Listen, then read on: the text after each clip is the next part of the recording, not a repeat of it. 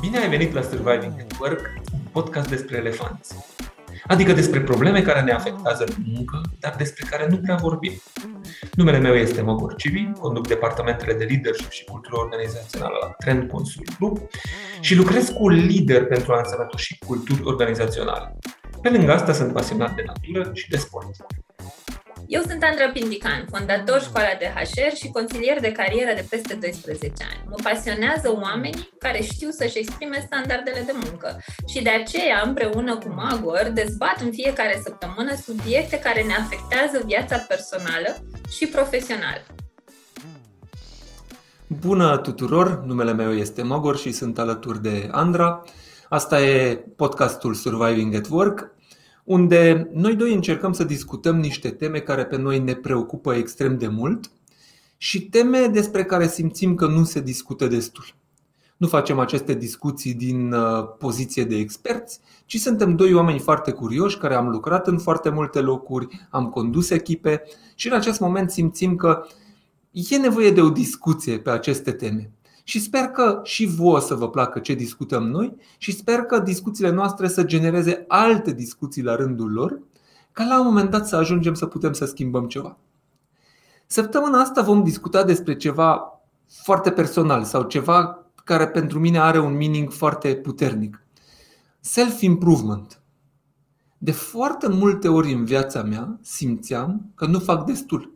Chiar dacă lucram de dimineață până seara, chiar dacă citeam tot timpul articole, chiar dacă încercam să mă perfecționez, când mă uitam la majoritatea literaturii care vorbește despre self-improvement, care spune cum să dormi mai bine, cum să, nu știu, cum să citești mai rapid, cum să lucrezi mai bine, cum să fii mai productiv și așa mai departe, tot timpul aveam impresia că, oh my god, eu nu sunt nicăieri, eu trebuie să învăț, eu trebuie să trag mai mult. Și la un moment dat în viața mea, nu o să uit niciodată, când am și făcut un plan, că gata, ok, acum mă apuc de treabă, de self-improvement, o să citesc nu știu câte cărți, o să fac. Și am luat un răgaz și am spus, de stai puțin, de ce fac eu acest lucru? Unde o să mă ducă? Cum o să mă ajute în cariera mea, în viața mea personală și așa mai departe? Și în acel moment mi-am dat seama că acest self-improvement poate să fie o capcană. Poate să ne împingă ca să tot încercăm să acumulăm, să acumulăm, să acumulăm, să acumulăm și acumularea să fie mai important decât scopul. Și cam despre asta încercăm să discutăm în această uh, uh, discuție și o să și invit Andra să o întreb care e relația ta cu acest self-improvement continuu. continuu. Păi hai să vedem tot timpul vocea mamei pe repeat. Nici asta nu e bună, nici asta nu e bună. Da? Deci, uh, clar, nu este cea mai bună. Uh, cred că foarte mulți ani uh, am avut o relație inconștientă cu, sau neconștientizată, de fapt, cu self-improvement-ul, în ideea că punea foarte multă presiune pe mine, dar eu nu conștientizam ce se întâmplă. Și dacă e să mă uit la mine și cred că mulți dintre voi o să vă identificați pentru că noi tot vorbim în discuțiile noastre, ducem mult la copilăria noastră și modul în care am fost crescuți ca să înțelegem de unde avem astăzi niște comportamente care nu ne mai fac bine. Um, eu dacă veneam acasă cu șapte, eram prima, prima întrebare era de ce n-am luat opt. Dacă veneam acasă cu 10, următoarea întrebare era cât au luat restul. Um, dacă mi-aduc aminte. Cred că avem o generație cu asta. Dar cea mai tare fază. Deci eu am fost când eram mică și din totdeauna eu am fost o, o persoană corpolentă și eram un copil așa fluffy, știi? Și țin minte că vine mai mea acasă când eram în clasa 4 și aveai opțiunea asta în clasa 5 să te duci fie la un liceu, fie la o școală generală sau la un liceu care avea și generala incorporat. Și eu mă dusesem la o școală generală, adică ceva așa foarte basic. Și vine maica mea acasă și spune că fata lui Nașa a luat la școala de balet. Și eu m-am dus în cameră la, atunci în clasa 4 și eram foarte supărată că eu nu sunt balerină. Deși nu aveam nici înclin, nici în mânecă cu baletul, adică nici motricitate, nici siluetă pentru așa ceva, știi?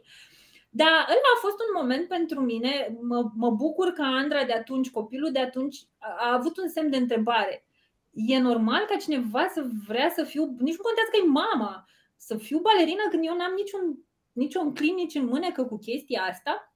Și de acolo a devenit, a devenit Andra un copil foarte rebel, dar asta nu înseamnă că nu am fost afectată. De fiecare moment în care eram dată exemplu negativ, fiecare moment în care mi se cerea să fiu mai mult decât sunt. Și mă uit la mulți dintre oamenii cu care interacționez, clienți care vin în programele mele sau foști colegi, toți avem, purtăm povara asta a competiției și a comparației după noi. Și în organizație ne antrenăm în tot felul de proiecte, văd oameni care nu zic nu. Ei nu mai pot, deja sunt copleșiți de tot ceea ce se întâmplă și le dai un proiect și zic, da, e o oportunitate excelentă de creștere pentru mine. Și da, e mișto, mă bucur că ne apucăm să creștem, dar hai să vedem dacă asta este ceea ce avem nevoie de fapt și de drept în momentul de față. Deci, Magor, de unde vine nevoia asta avidă de creștere? Păi, cred că fix de aici plecăm. Adică, dincolo de nevoia avidă de creștere, noi avem un background cultural. Cum spuneai, venim cu un, un, un bagaj. Și asta înseamnă perfecționismul, cultura perfecționismului și cultura competiției adică competiției continue, aceste, aceste despre care vorbeai și tu. Uh, ce e în comun în aceste lucruri? Este că ancorele tale, după care îți definești valo- valoarea, întotdeauna sunt în afara ta. Adică tot timpul trebuie să te valideze o competiție sau trebuie cumva să ajungi undeva. Nu o să ajung niciodată că, uh, nu o să uit niciodată că în momentul în care eram pe vârful Kilimanjaro acum câțiva ani, încă n-am ajuns jos până la prima tabără și mă gândeam care ar putea să fie următorul vârf care să fie puțin mai înalt. Adică în loc să spun, păi chiar mă bucur, pentru că n-a fost ușor, adică toată lumea, adică putem să credem că este ușor, n-a fost ușor să ajung acolo, am avut niște dezbateri cu mine, am avut niște stragăluri interne foarte puternice ca să pot să urc acolo și în momentul ăla mă gândeam care este următorul vârf. Și aici este problema, pentru că în momentul în care am intrat în cap- capcana perfecționismului, în acel moment nimic nu este de ajuns. Nu mai putem să ne bucurăm de niciun succes, nu mai putem să ne bucurăm de nicio reușită și întotdeauna ne gândim că we are not good enough. Eu nu sunt de ajuns. Asta ne transmite și uh, părintele care spune că cine altcineva a mai luat 10, pentru că tu orice ai face, tu nu ai cum să controlezi restul oamenilor din jurul tău. Performanța ta, zecele tău este în mâna ta altceva, este de departe de, de, de ce poți tu să controlezi și atunci intri în mindset-ul ăsta de neputință și în același timp îți transmite că you are not good enough. Iarăși, competițiile din jurul nostru. Noi nu putem să câștigăm toate competițiile. Nimeni nu e atât de bun ca să poate să câștige toate competițiile în care intră. Și atunci, cumva, valoarea noastră sau percepția noastră asupra valorii noastre scade foarte, foarte mult. Și când sunt aceste două lucruri, aici văd eu o mare problemă. Eu când mă uit, de asta vorbesc de presiunea self-improvementului. Când văd că aș putea să dorm mai bine. Oh my god, niciodată nu știam că aș putea să dorm mai bine. Prima dată când mi-am dat seama că teoretic am o problemă cu, cu somnul, când mi-am luat un ceas care mi analizează somnul. Și eu tot timpul m-am considerat un, un, un om care doarme foarte bine. Am avut o analiză, de, adică o, o, un diagnostic fals de cancer, din fericire fals, dar am trăit cu acest diagnostic 10 zile. Am dormit foarte bine în acele zile, adică în timpul zilei mă stresam foarte mult. Și apoi apare un smartwatch care îmi spune că nu am dormit destul de bine și încep să pun îndoia, la îndoială experiența mea proprie. După aceea, Uh, uh, uh, vine cineva și spune că se poate citi mai repede cum citești tu. Sunt foarte mulți oameni în jurul meu care ascultă pe Audible, care este un, un portal unde poți să asculți cărți audio, la viteză dublă sau, sau triplă o carte ca să termină mai, mai, mai repede. Și până la urmă, când citesc o carte, de ce o citesc? Ca să termin repede pentru că am de acolo absorbit o concluzie? Pentru că pentru asta pot să citesc doar concluziile cărții să înțeleg ce vrea să transmite și de ce să citesc toată cartea. Sau pentru plăcerea de a sta în gândurile autorului, să merg puțin cu el în călătoria lui și să văd perspectiva cuiva. Să mă îmbogățesc cu un alt om, cu perspectiva unui alt om. Și toate aceste lucruri mi se pare că ne duc pe o cărare greșită. Și organizațiile noastre, din păcate, sunt iarăși de cele mai multe ori construite în jurul perfecționismului și competitivității și în momentul ăla o să trăim continuu în capul nostru cu ideea că noi nu suntem nicicum de ajuns. Mi se pare că iar am ajuns în organizații. Reușim noi cumva. Uh, mă gândeam așa, Wow, am o microfonie super ciudată. Numai o secundă să vedem cum o rezolvăm. Sper să, să treacă. Mă gândeam la toți oamenii cu care interacționez iar. Mă duc foarte mult în relațiile și interacțiunile cu cei din jurul meu, în tocmai pentru că îmi doresc foarte mult să vin cu chestii reale, nu cu presupuneri. Da? Și ajung oamenii și îmi spun așa, că am făcut și cursul ăla și ăla și ăla, mi-am comandat și cărțile alea și tot nu găsesc. Tot n-ajung unde trebuie. Da? Uh, și apoi începem. Ok, de ce ai citit cărțile alea? De ce le-ai comandat? De ce te-ai dus la toate cursurile alea? Păi toată lumea merge, toată lumea face, toată lumea știe Agile. Eu nu știu Agile, ăsta este trendul pe care îl Toată lumea știe Agile, eu nu știu Agile. Uh, și ne uităm așa de fapt și de drept la motivația pentru care alegem să ne ducem la toate cursurile, să citim cărțile uh, sau să le ascultăm pe double, triple speed și de fapt vedem că în spate nu e nici pe departe o dorință de a ne îmbunătăți uh, sau o motivație profundă de a face ceva în timpul liber. Nu știu, poate într-adevăr ești unul dintre oamenii care se relaxează citind. Super treabă, keep on doing it. Dar dacă îți dă o stare de anxietate când te uiți la cele 45 de cărți pe care le-ai comandat în ultimul an și n-ai apucat să le citești. Sau vezi oamenii care tot șeruiesc că, da. bă, uite, aceste 10 cărți recomand și încă un om, încă 20 de cărți și tu stai, mă, am impresia că nu fac nimic cu viața mea. Exact, exact. Uh, eu tot mă uit pe, știi, pe, pe Facebook și mai vezi fiecare pune o poză cu o carte, a citit ceva, recomandă, își spune gândurile. Și se pare că sunt mulți oameni care pe pilot automat comandă carte, adică nici nu mai știu, ei să un impuls. Și în momentul în care te uiți la teancul ăla de 45 de cărți pe care le-ai comandat și n-ai timp de fel să le citești, tot ce se întâmplă este să ți se producă și mai multă anxietate și să-ți încastrezi și mai mult în tine feeling-ul ăsta eu nici măcar cărțile astea nu sunt în stare să le citesc. Dar de ce ai făcut-o de la bun început? Fear of missing out. Pentru că am intrat în discuții cu oamenii care au astfel de dileme și se pare că nu e tocmai confortabil să fii într-un mediu, într-o grupă, într-o comunitate, la birou, într-un departament și toată lumea să vorbească despre un topic despre care tu nu știi.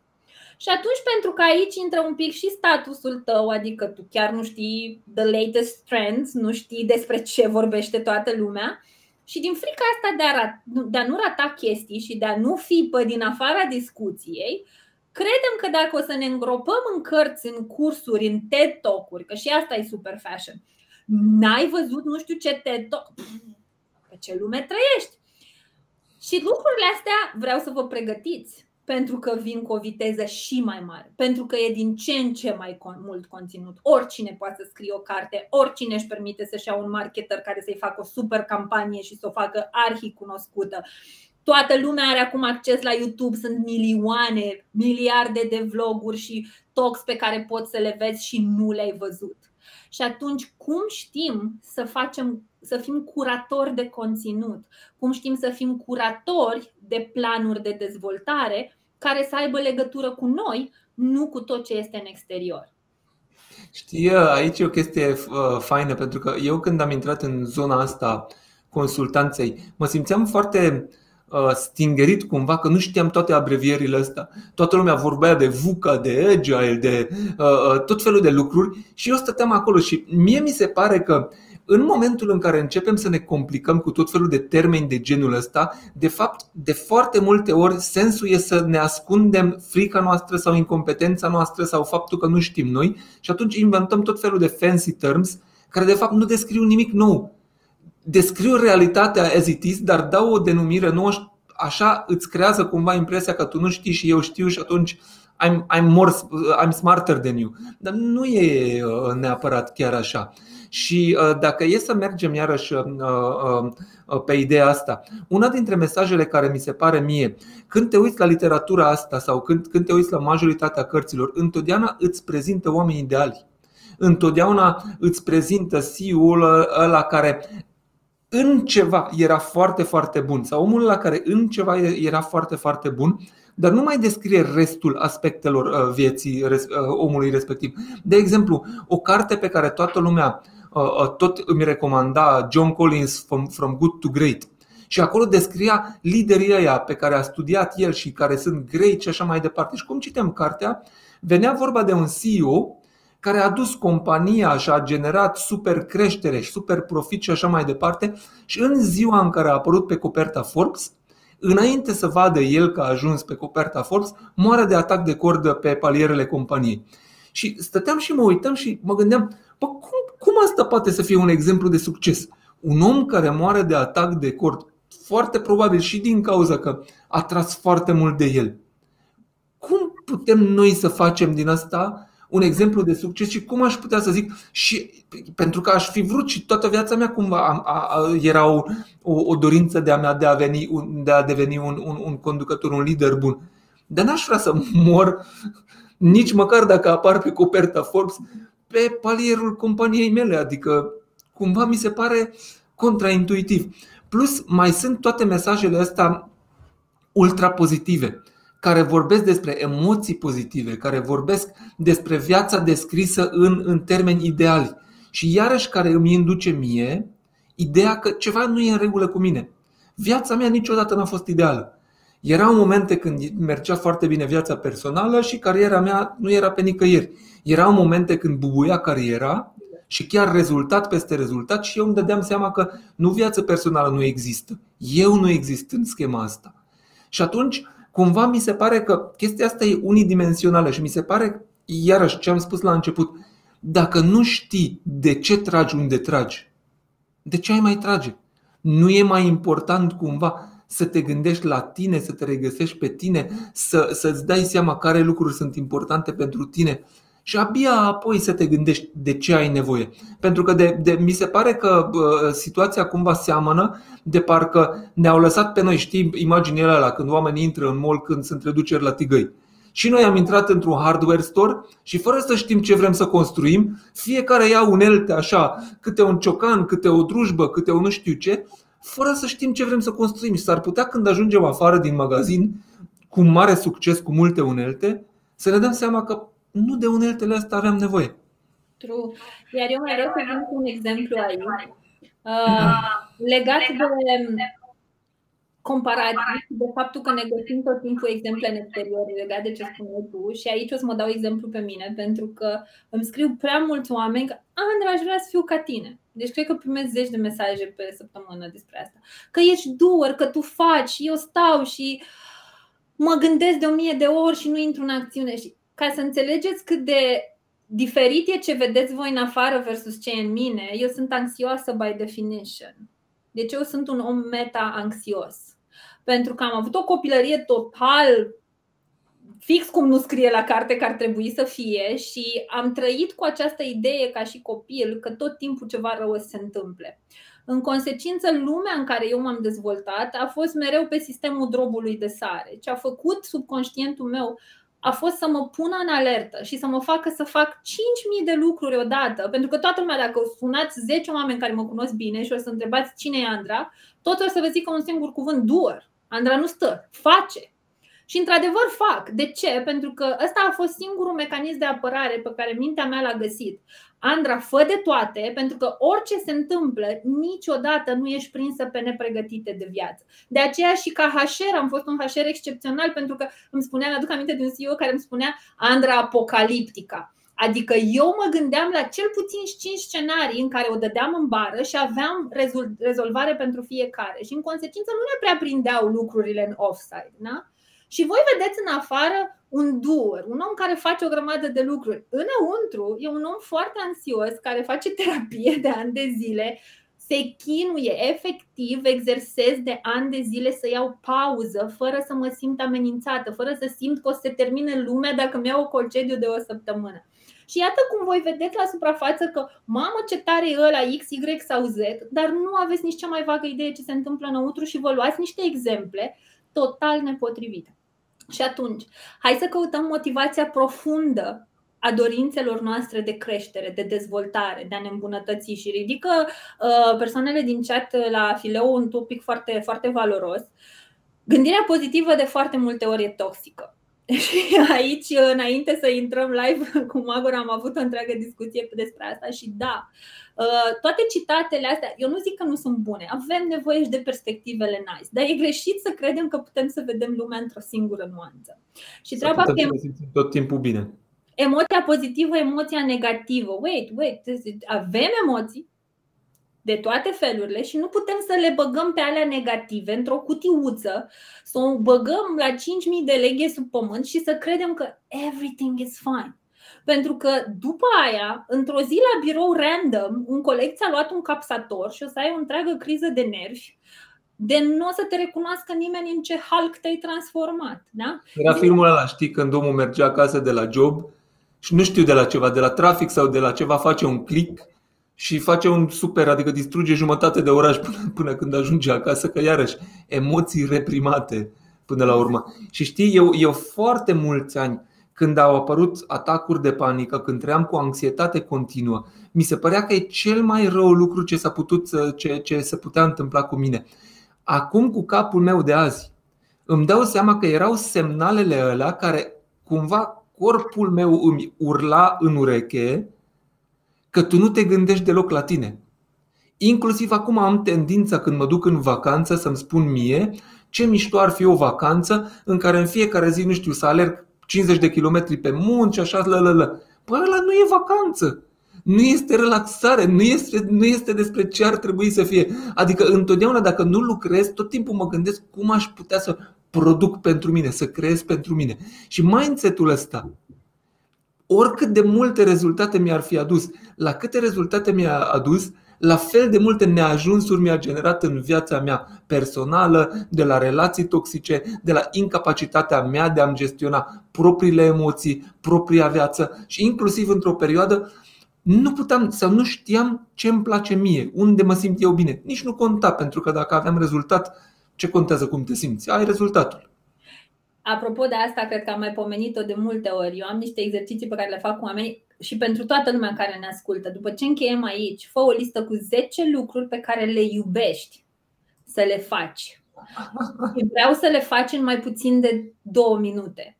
Hai să vedem dacă poți să faci o listă de 10 lucruri. Te cunoști suficient de bine încât să știi ce iubești să faci în mai puțin de 60 de Adică să-ți vină pe pilot automat că acolo ești tu cu adevărat și everybody fails at this, this game. Deși, na, mă rog, nu ăsta e scopul lui, ci doar să ne trezim, să ne dăm seama că noi nu suntem în viața noastră și că viața noastră de fapt e despre alții în loc să fie despre noi. Și legat de positive, negative talk și way of looking at things, hai să ne uităm un pic la toate practicile care ne sunt ridicate în slăvi, pe care le absorbim, pentru că îmi spuneai tu de nu știu ce carte, Hack Your Life sau nu știu cum, da? Deci toate cărțile astea care te... Și nu zic că e ceva rău în ele, God forbid, spun doar că s-ar putea să fie într-un moment al vieții tale în care îți vor face mai mult rău decât bine. Deci eu nu vreau să anulez psiho- uh, literatura de specialitate pe zona asta, că that's not my thing. Dar poate nu e momentul tău să te ocupi de asta acum. Poate tu nu ești într-o etapă de creștere. Poate tu ești nu într-o mai. etapă de vindecare în momentul ăsta, știi? Mie mi se pare că învățarea este foarte utilă. Mindset-ul de creștere este iarăși foarte util. Atâta vreme cât știm de ce. Da. Și Pentru poate. Că, uite, de exemplu, e, e, e chestia aia tehnica ca să citești mai repede cărți. Eu când citesc cărți care îmi plac și, de exemplu, dacă m-ai întreba care e cea mai importantă carte de leadership ce am citit eu în viața mea, ți-aș zice Harry Potter. Da, eu când citesc Harry Potter, eu de fiecare dată când mă apropii de sfârșit, și am citit de vreo patru ori toate volumele, când mă apropii de sfârșit, mă simt rău, zic, a, imediat se termină, ce aș mai sta în povestea asta, ce aș mai sta în lumea asta, ce aș mai fi aici. Eu nu vreau să grăbesc experiența. Și acolo mă împinge toată treaba asta. Și nu e problema în sine, nu este cu learning-ul. Problema în sine nu este ce transmite cartea uh, uh, respectivă. Problema în sine este că atunci când punem în, în, în, în, în colaborare cu, cu bagajul nostru cu care venim, cu culturile din jurul nostru ale organizațiilor, o să avem sau putem să ajungem acolo să nu ne simțim îndeajuns de buni, să nu ne simțim oameni compleți. Și nu asta e problema noastră, părerea mea. Uh, și a mea și cred că mai sunt mulți oameni care subscriu. Uh, mai am, amintim așa pe repede înainte despre hackurile astea, uh, creative visualization, positive uh, mantra sau să-ți pui un lucru în continuu de, nu știu, 21 de zile să-ți pui același lucru sau să vizualizezi timp de 30 de zile să te vizualizezi în mașina pe care ți-o dorești sau pe rolul pe care îl vrei. Uh, Uh, și da, e o grămadă de, uh, sunt o grămadă de dovezi că într-adevăr creierul are această neuroplasticitate și pot să-l ajut să gândească spre pozitiv mai mult decât spre negativ. Dar cred că ce trebuie să înțelegem e că trebuie să susținem și cu acțiuni consecvente gândurile astea pe care le avem. Eu am o problemă majoră cu The Secret uh, și o spun live toată lumea că vin oamenii iarăși foarte supărați că i-au făcut ce a zis The Secret și au toată sufrageria capitonată cu uh, un milion de dolari scris uh, cu nu știu ce fel de font, toate lucrurile pe care și nu se întâmplă nimic. What's wrong with the system? What's wrong Bine, with cred că Secret nu se încadrează în self-improvement pentru că de fapt nu-ți transmite nimic am spune noi, dar eu găsesc oameni care, pentru că au urmărit, au înțeles că pot să fie cine vor ei să fie și atenție aici presiunea mi se pare. Uh, be the best version of yourself. Ce înseamnă the best? Deci presiunea aici e horror de mare pentru că nu există o cadrare. Cât de cât să-ți dai seama unde trebuie să ne oprim. Și aici intervine și adaptarea hedonică, da? Pentru că dacă mâine îți dorești să câștigi cu 10 lei în plus pentru asta îți dai tu seama că trebuie să fii un, nu știu, recruiter mai bun, ca să iau din aria mea de. Da? Uh, și tragi tare să faci aia 10 lei în plus. Ai devenit un recruiter mai bun, în maxim 3-4 luni dispare plăcerea faptului că ai devenit un recruiter mai bun și ai acei 10 lei, devin by default. Și asta e adaptarea hedonică, da? Că ne obișnuim super repede cu bine și dacă tu nu-ți setezi nu-ți găsești motivația profundă și nu-ți setezi niște obiective care să fie în concordanță cu identitatea ta, ca și Magor pe munte, care e următorul vârf. Niciodată nu te ajungi la destinație. Plus, aici mai e o problemă. Jocul ăsta e infinit. Never good enough. Îți generează un super sindrom al impostorului. Pentru că tu ești într-o poziție, tu ești undeva și te uiți la celălalt și celălalt îți zice că bă, eu am făcut asta și eu am citit asta și eu știu asta și tu n-ai făcut acele lucruri, deși tu ești bun la ceea ce faci. Imediat îți creează impresia că it's not good enough. Dar iarăși, uite, mergem spre, spre, adică deja vorbim de 26 de minute, hai să trecem la partea de concluzii. Și ce aș spune aici, fiți pute, pu, puțin atenți la chestiunea asta. Învățarea este foarte, foarte bună. Nu, mai, nu vă uitați tot timpul în infinit. Adică setați-vă niște, niște ținte foarte, foarte clare.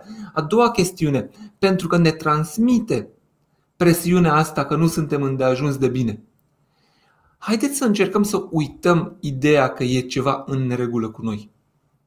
Noi suntem foarte ok în momentul al dezvoltării, adică în momentul ăsta suntem la un nivel și trebuie să acceptăm că suntem acolo, trebuie să cumva să ne înțelegem, să, să trăim cu noi înșine și inclusiv când mă gândesc la trecutul meu și niște decizii pe care regret sau cu care mi-e rușine, întotdeauna ceea ce îmi spun atâta puteam la momentul respectiv. Și nu aveți nimic de reparat la voi. Dacă vreți să învățați, it's great, învățați și căutați lucrurile care chiar vă pasionează. Dar în momentul în care încercați să treceți prin ceva, chinuindu-vă, că pă, cât mai e până la sfârșitul acestei cărți, a, că na, toată lumea l-a citit și eu trebuie să-l citesc, cred că de acolo începe să apară presiunea reală și chiar cred că uh, de acolo încep să apară problemele și neajunsurile interne. Da, total de acord. Eu vin și eu cu recomandarea mea de a pune pauză. Pentru 5 minute pune pauză. Și uită-te efectiv la ce ai tu nevoie cu adevărat. Care e nevoia ta în momentul de față? Caută tot timpul motivația profundă pentru ceea ce vrei să faci și în momentul în care setezi obiective, dacă nu știi concret care trebuie să fie obiectivul, încearcă să te gândești pe cum vrei să trăiești. Mie mi se pare asta cel mai valor, cel mai valoros ghid în viață. Da? Când nu știi încotro să apuci, când nu știi care e decizia potrivită, când ai mixed feelings pentru că intră și ego în acțiune și te pune citește, te citește, dar tu ești obosit și nu mai poți.